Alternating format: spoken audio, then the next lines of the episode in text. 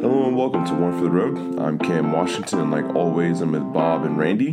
Today we are with Robert Norton, and we're talking about confidentiality and how that affects communication in the church and in the legal system. Thank you for listening and enjoy. So just give me a little, because in terms of just, when we think about confidentiality, who would this go to? Would it be primarily our leaders? Is that what we're looking at in terms of confidentiality?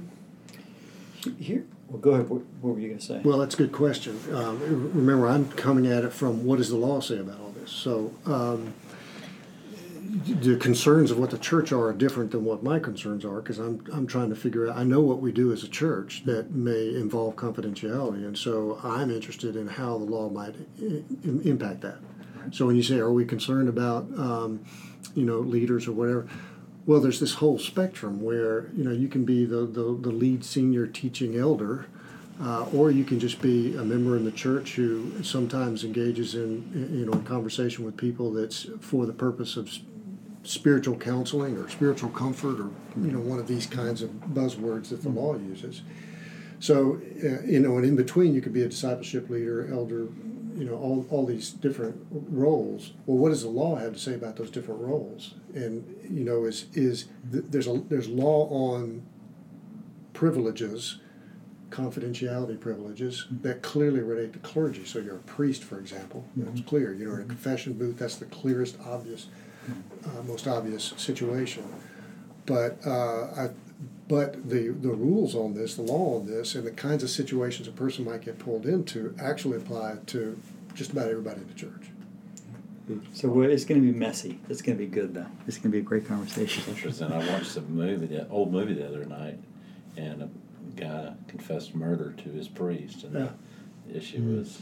How does the priest deal with that? Mm-hmm. Yeah. I'm a Law and Order junkie, so I see this happen all the time. It's like, how do you get around it? So. Okay, are we on? Yeah, we're on. Okay, there we go. So, welcome to this edition of One for the Road. So there's the old story about Father McGonaghy. I don't know if you've heard this, Father McGonaghy. He is at his 75th anniversary celebration of being a priest. And in his early to mid-90s, and he's telling stories, and they're saying, Father McGonaghy, can you tell us some great stories about being a priest over the years, etc., etc.? And he goes, well, the one I can tell you is, that my very first confessional, the first person that came in and made their first confession with me was a murderer, and they never discovered that he was a murderer. But he confessed his murder to me, and I gave him absolution. Party goes on for about 5 or 10, 15 minutes, and man comes up, kind of breaks his way into the crowd, and sticks out his hand to Father McGonaghy and says, Father McGonaghy, don't you remember me? I was your first, you guessed it, confessional. So much for confidentiality. Today on One for the Road, we're talking with Bert Norton, who's a good friend, elder here at the church, a lawyer, a judge, a bunch of other good, cool, fun things that he does. And we're going to talk about confidentiality, so hang on to your seats. It's challenging.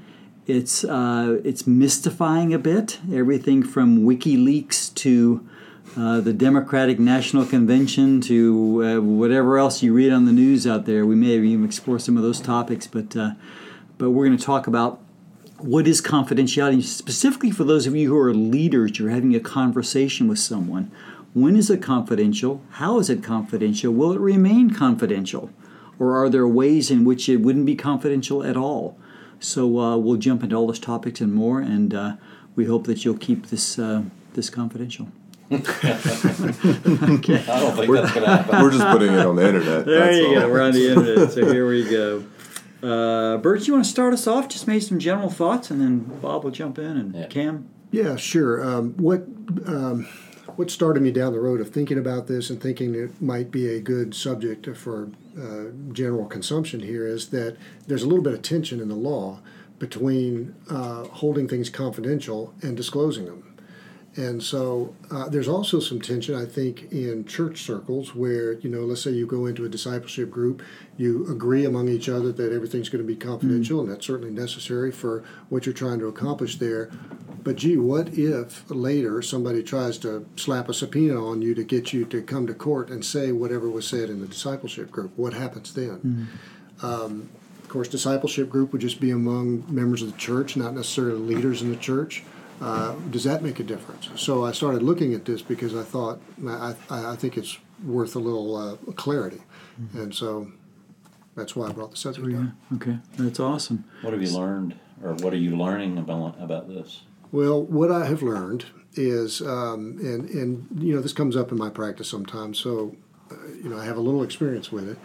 But I'll start with this. There is a confidentiality statute, and it relates to, it's sometimes called clergy confidentiality, but if you read the statute, it actually is much broader than that. It talks about, relevant here, Protestant ministers of the gospel, but also any Christian minister or similar functionary, quote unquote, quote by whatever name called, unquote. It's obviously intending to be as broad as possible. Right. So to my mind, that could very well be applied to somebody who is, let's say, a discipleship group leader. Uh-huh. So what happens then is, and I know this has come up. This is not a far-fetched idea at all. That let's say you're hearing about something in discipleship and, there's a divorce case later mm-hmm. and something that came up in the discipleship group, now that somebody's advocating for a position in a divorce case and they want to bring that out. And so here comes a subpoena. Right. That's not an unrealistic scenario at all. Mm-hmm. Well, and it gets into quickly. We'll get to Christian ethics. So, for example, this is not a real case, but we're in a discipleship group together. Cam discloses that he's having an affair. It's not true. I know, not true. But his wife doesn't know. Later on, she wants to divorce him. She subpoenas me and Bob and you and says, hey, I know y'all talked about stuff in that group. So the question is, even from a Christian ethics perspective, is I don't know if you can weave that in here. First of all, what does the law say about that, and then maybe a more complex issue is Christian ethics. Yeah, well, what the law says is that, first of all, the law, you have to look at what the nature of the communication was. So what the law says is, are you professing religious faith, seeking spiritual comfort, seeking counseling? Those are the buzzwords. Well, this would count. It would be mm-hmm. that kind of mm-hmm. communication. Next would be, well, to whom is it made? Well, you just gave the scenario of we're just discipleship group members mm-hmm. here. There's not a priest or somebody like that. Mm-hmm. So is the fact that it's communicated to us in this discipleship environment, does it meet the statute? There's no case law out there. There's no precedent that says it does or does not. Wow. And so you can look at that and say, well, that's intended to be clergy. But mm-hmm. but look at all the different faith traditions out there. There's some that have a very strict clergy-laity distinction, and there's mm-hmm. others that say every member's a minister, and mm-hmm. that's exactly what you're engaged in here. Mm-hmm. I think the statute is intended to be very broad there to cover that situation, and I think that's the better argument. I'm surprised there's no case law that, of all these years, no woman scorned or man whose wife ran off with another guy or whatever hasn't taken this and tried to bust. Yeah. There is some case law in the statute, but what I mean is there's not any that's interpreting whether or not this kind of discipleship scenario would be a proper occasion for the privilege to apply. Okay. But to get to how this would work, so we get a subpoena, and we're being mm-hmm. called into court to mm-hmm. testify in this completely fictional case of Cam having an affair. Yeah, I really want to make that clear. So what do you do? And this is a pretty easy one, I think. Given the way the statute reads, what I say is you absolutely don't just show up and start talking. You preserve the confidentiality. Okay. Matter of fact, that same statute says that whatever's privileged here, if it's privileged, mm-hmm. that it's neither competent or compellable. That is, our testimony about what came up in discipleship is neither competent or compellable. Competent just means it's not admissible in evidence, and compellable means it's not subject to subpoena. Now, but there's room for interpretation on some of these issues like I've just been talking about. So what really comes down to is the judge going to enforce the subpoena or not? So if you get one, you don't show up and start testifying. It's on the recipient of the subpoena, not the litigants. Mm-hmm. If you get the subpoena, it's on you to file something saying, hey, no, this is privileged. Because remember, it's advocates. The judge doesn't send out the subpoena, the advocates do. So the advocates send out a subpoena. They just want you there to testify and get good info from you. Right. It's on you to assert yourself and say, no, this is privileged. Mm. I know you got some questions, but let me flip this around for a second, because the opposite side of the coin could be, let's say I get subpoenaed. I go and say, yeah, that dirty dog, I'm going to spill the beans in court that he did have an affair, fictional affair that it is. Could Cam then turn around and sue me and say, wait a second, you broke confidentiality? That is a great question. Because he would like to sue me, I'm sure. That's right. And that's a great scenario that you posed, too, because it shows where there's a little bit of attention here. Right.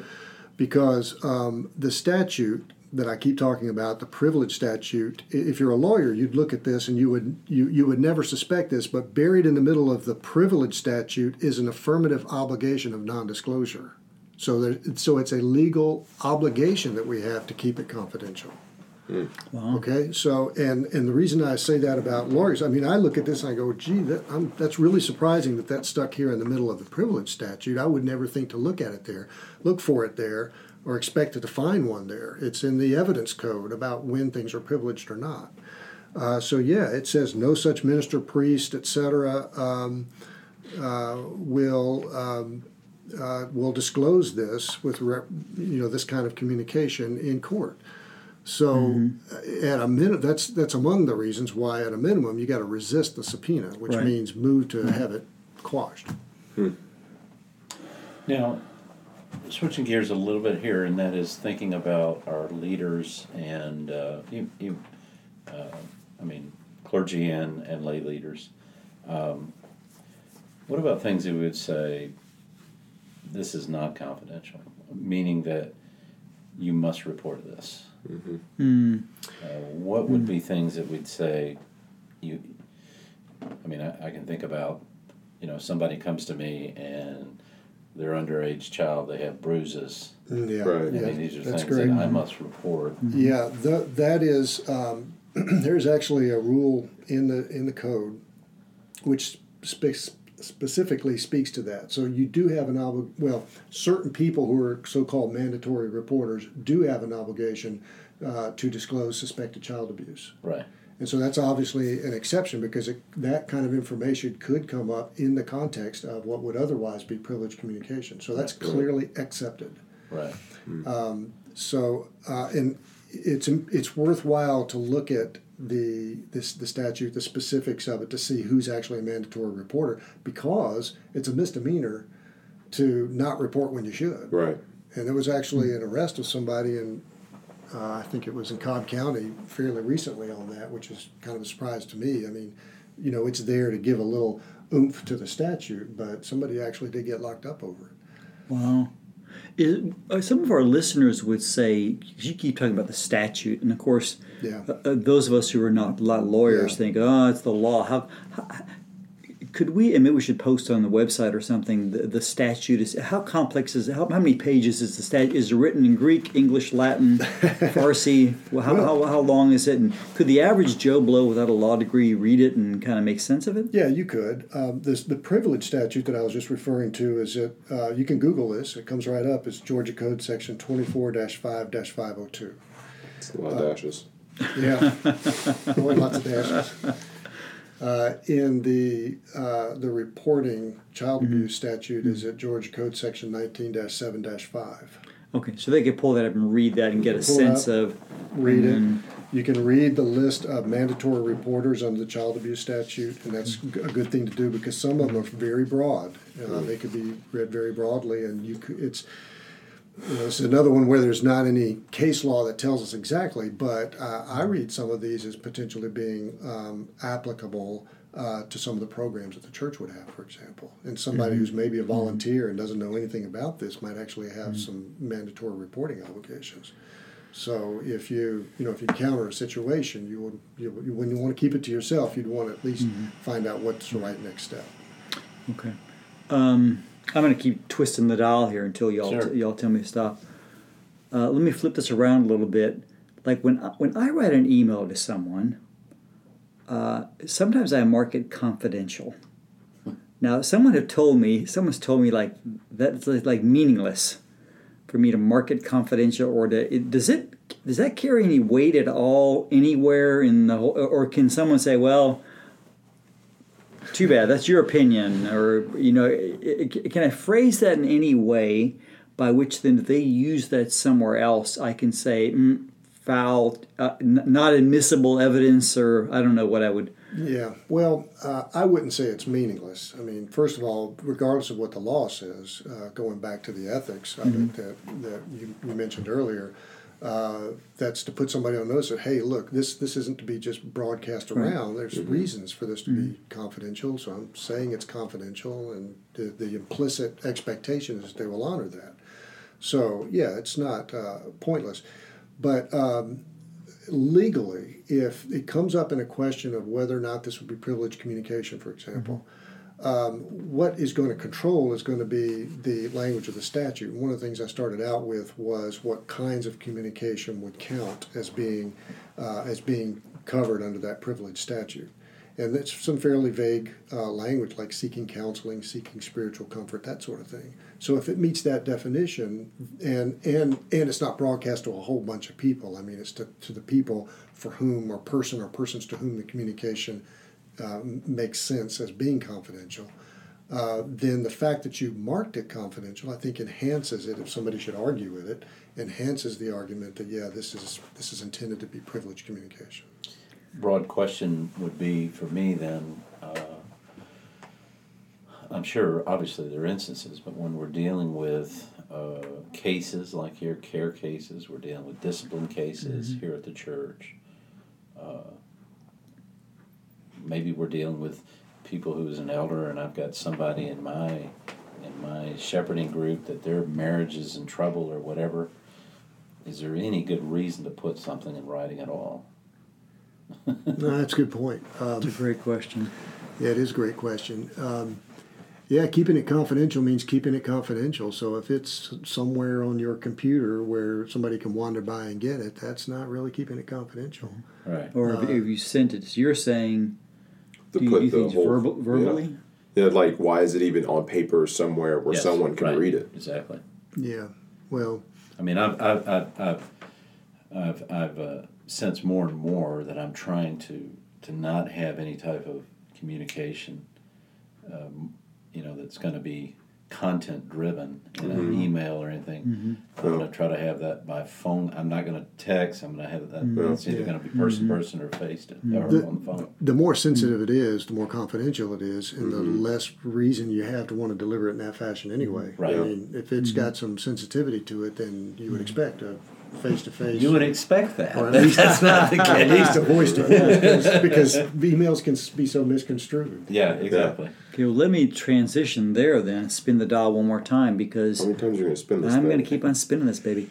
From what I understand, the law in Georgia is that people can record a conversation without your consent. So here's Bob thinking, hey, I'm doing a good thing. I'm going to tell this person, hey, quit having sex with your secretary because your wife's going to, and the other person is recording it. So that's just the way it is, right? That is the way the law is. In Georgia, be careful with that because that's not the law in every state. It's actually criminal in some states. To do that. Yeah, to do that. And so, if you got two people in Georgia on either ends of a phone call, then yes, that would be the situation. But of course, if one person doesn't know that it's being recorded, I mean, it tells you a whole lot about whether or not this really fits the definition of privileged communication here. Right, because they're saying it's not, because they're recording it. Let's say you and I are having the conversation and you're recording it, and I find out about it later, and you go and disclose it to somebody. Well, it comes back around to the hypothetical you came up with a minute ago where, if I'm aggrieved by that, I didn't know that you were recording it, and it was certainly intended to be confidential. Well, the law says if it is this sort of pastoral communication, then I have a right to an expectation of privacy, and you have a duty not to disclose it. So if you've gone and recorded it, what are you going to do with that?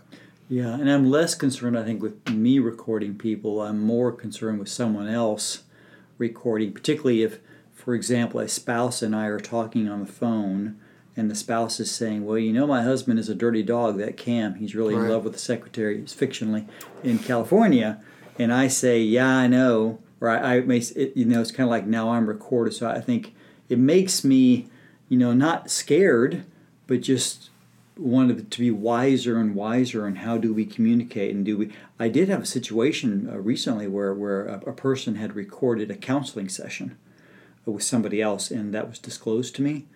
And when that person then met with me, I asked the person, I said, are you recording right now? And the person said, no, I'm not. I have thought about, and maybe for some of y'all who are out there listening, of saying to people when they come to my office, I hate to do this, but your phone has to stay outside. Mm-hmm. I can't let your phone be in my office, because I'm not saying you would record me, but as a matter of policy now, phones stay outside, because I could be recording you on the phone, you wouldn't know it. So it's like, how far do we go with this whole thing, you know, with the litigious world that we live in, and you know, it's crazy out there. But, well, that's a good point. I could see that being a very messy, litigated matter because there's all kinds of issues in there. And starting with, you know, is it really the kind of communication that is covered by the privilege of statute if one person is obviously not doing one of the things I mentioned earlier, seeking spiritual comfort, seeking counseling. They're not doing that. What they're doing is trying to get ammo for their case. Yeah. So then it's really not that at all. Then it's just something else. Yeah. So I would just be curious, your counsel to us, because we occasionally run into these type of situations, just your general counsel. Let's say either us or, an elder or deacon in this church where somebody is involved in a domestic issue, maybe it's a divorce, and they're saying, would you come testify on my behalf? What is your general counsel to that? And then if we get subpoenaed, what is your counsel about that? Okay. First of all, your question made me think of this, and I want to make sure I said this, that every situation is very different. Right. And what happens when people are listening to things like this, they go, oh, you know, here's the answer, and it applies to every situation. Exactly. And one little tweak in the circumstances may change everything. Exactly. So all of these kind of situations deserve a look at the particular facts there. Right. So in the scenario you just said, well, let's say you get a subpoena. If it is these kinds of confidential communications, and it likely is, you got to resist the subpoena. Okay. Now that's not storming down the gates or anything. All that means is that you have to ask the judge to see. Subpoenas are theoretically from the judge, but judges don't actually sign subpoenas. They come from the clerk, and lawyers have the authority to get them from the clerk and send them to people. Right. So that's all delegated down. But the judge has the ultimate say about whether or not you actually have to do what the subpoena is asking for. So what I'm saying is, don't just willy-nilly go, oh, it's a subpoena, I just better do it. Yes. Don't do that. You got to resist the subpoena. Right. And you got to fight over it because there's a lot at stake here. There's the communication, the confidential communication that's involved right here, but also the general principle that this having confidentiality in these sessions is valuable and important to our mission, and we need to preserve it. Right. Yeah. See, that in my mind is a key thing, that if indeed Bob was subpoenaed and went in and said, okay, I guess I got to spill the beans on our friend here, who would want to go to Bob ever again as a pastor? Right. I mean, they say, well, I can't tell him anything confidential because he'll spill the beans out there. Right. So that the system breaks down to that end. Yeah. So I think, and I don't know how the way the world's going here in terms of Christian persecution and our rights and those type of things. Maybe at some point in time that will be challenged in the courts in general, the way things are going in America. But let me ask you this also, that you would, and is this a different scenario where, I mean, I've been asked this before, would you be willing to testify? But I think generally we would say no, I guess. Is that what that's a different situation in my mind. Right. First of all, if they're asking you to come testify, it may be in a character kind of mode where these considerations about confidentiality aren't implicated at all. Right. So that may be perfectly okay. Okay. But it depends. It depends on what they want you to testify about exactly. And if they say, oh, I just want you to come in and say what a great guy I am, and you do, And then you get on the witness stand, and then you're starting to be asked other things. Right, that's my fear. You're going to have to be really on your toes, because at that point, literally after the question is asked and before you answer it, you got to be able to say, well, no, I think that's privilege. That's why I've said no, because I've had that fear that I'm going to get on the witness, stand, the guys start asking me questions, and I'm like, and something like, you can't handle the truth. Yeah, I know. And these are relatively, fine distinctions. Sure. I mean, unless you're a lawyer and you're specifically looked at these exact issues, I mean, not too many people are going to really be that discerning, just really on the fly like that. Well, hey, we want to wrap here in just a minute or so. Can you just top of your head now? You're talking to just people out there who are thinking, whoa, I've been in a discipleship group and I'm leading and this, that, and the other. And what would be just your advice to them? One thing I hear real clearly is if you ever do get subpoenaed, just don't go tootling down to the judge and say, here I am to share my guts. Right. Fight the subpoena. What else would you say kind of in summary here in terms of this whole confidentiality? Well, first and foremost, I would say don't be intimidated by legal processes, the possibility that there may be some sort of legal issue out there in the future someday, so much so that it chills you doing the discipleship in the way it's intended to be done. That's first and foremost, because we're not supposed to have a spirit of fear. We're supposed to be strong and courageous, right? So this is exactly what it means, is go in and do the right things. This is very valuable. That's part of the reason I say we almost have to advocate for this privilege and this confidentiality remaining in place, because it's important, it's worthwhile. So do engage in confidentiality. I would say also, in confidential communications, as in a discipleship group. I would also say... especially if you're a discipleship leader and you're in a position to say this, emphasize this. Make sure your folks understand it so that they get all this too. And make sure that confidential communications are confidential and non-confidential communications are not. And everybody knows what's what. That's good. That's a good word. All right. Well, that's a great place to end. Thanks. Just very, very helpful and thoughtful. It's a complex world out there, but you have a great ability to help simplify things and help us understand. So thanks. Thanks for being here. And thank y'all, as always, for listening to this edition of One for the Road. We do hope you won't keep this confidential, that you share this with other people that you're coming into contact with out there. Explore, listen to more things, read the things on the internet that Bert mentioned. Just be more informed, I think, would be a helpful thing. But even as he said, keep engaging with people. It's the good news of the gospel, and we're called to bear one another's burdens, come alongside people, for the sake of the kingdom. So thanks for listening, and we will catch you next time on One for the Road.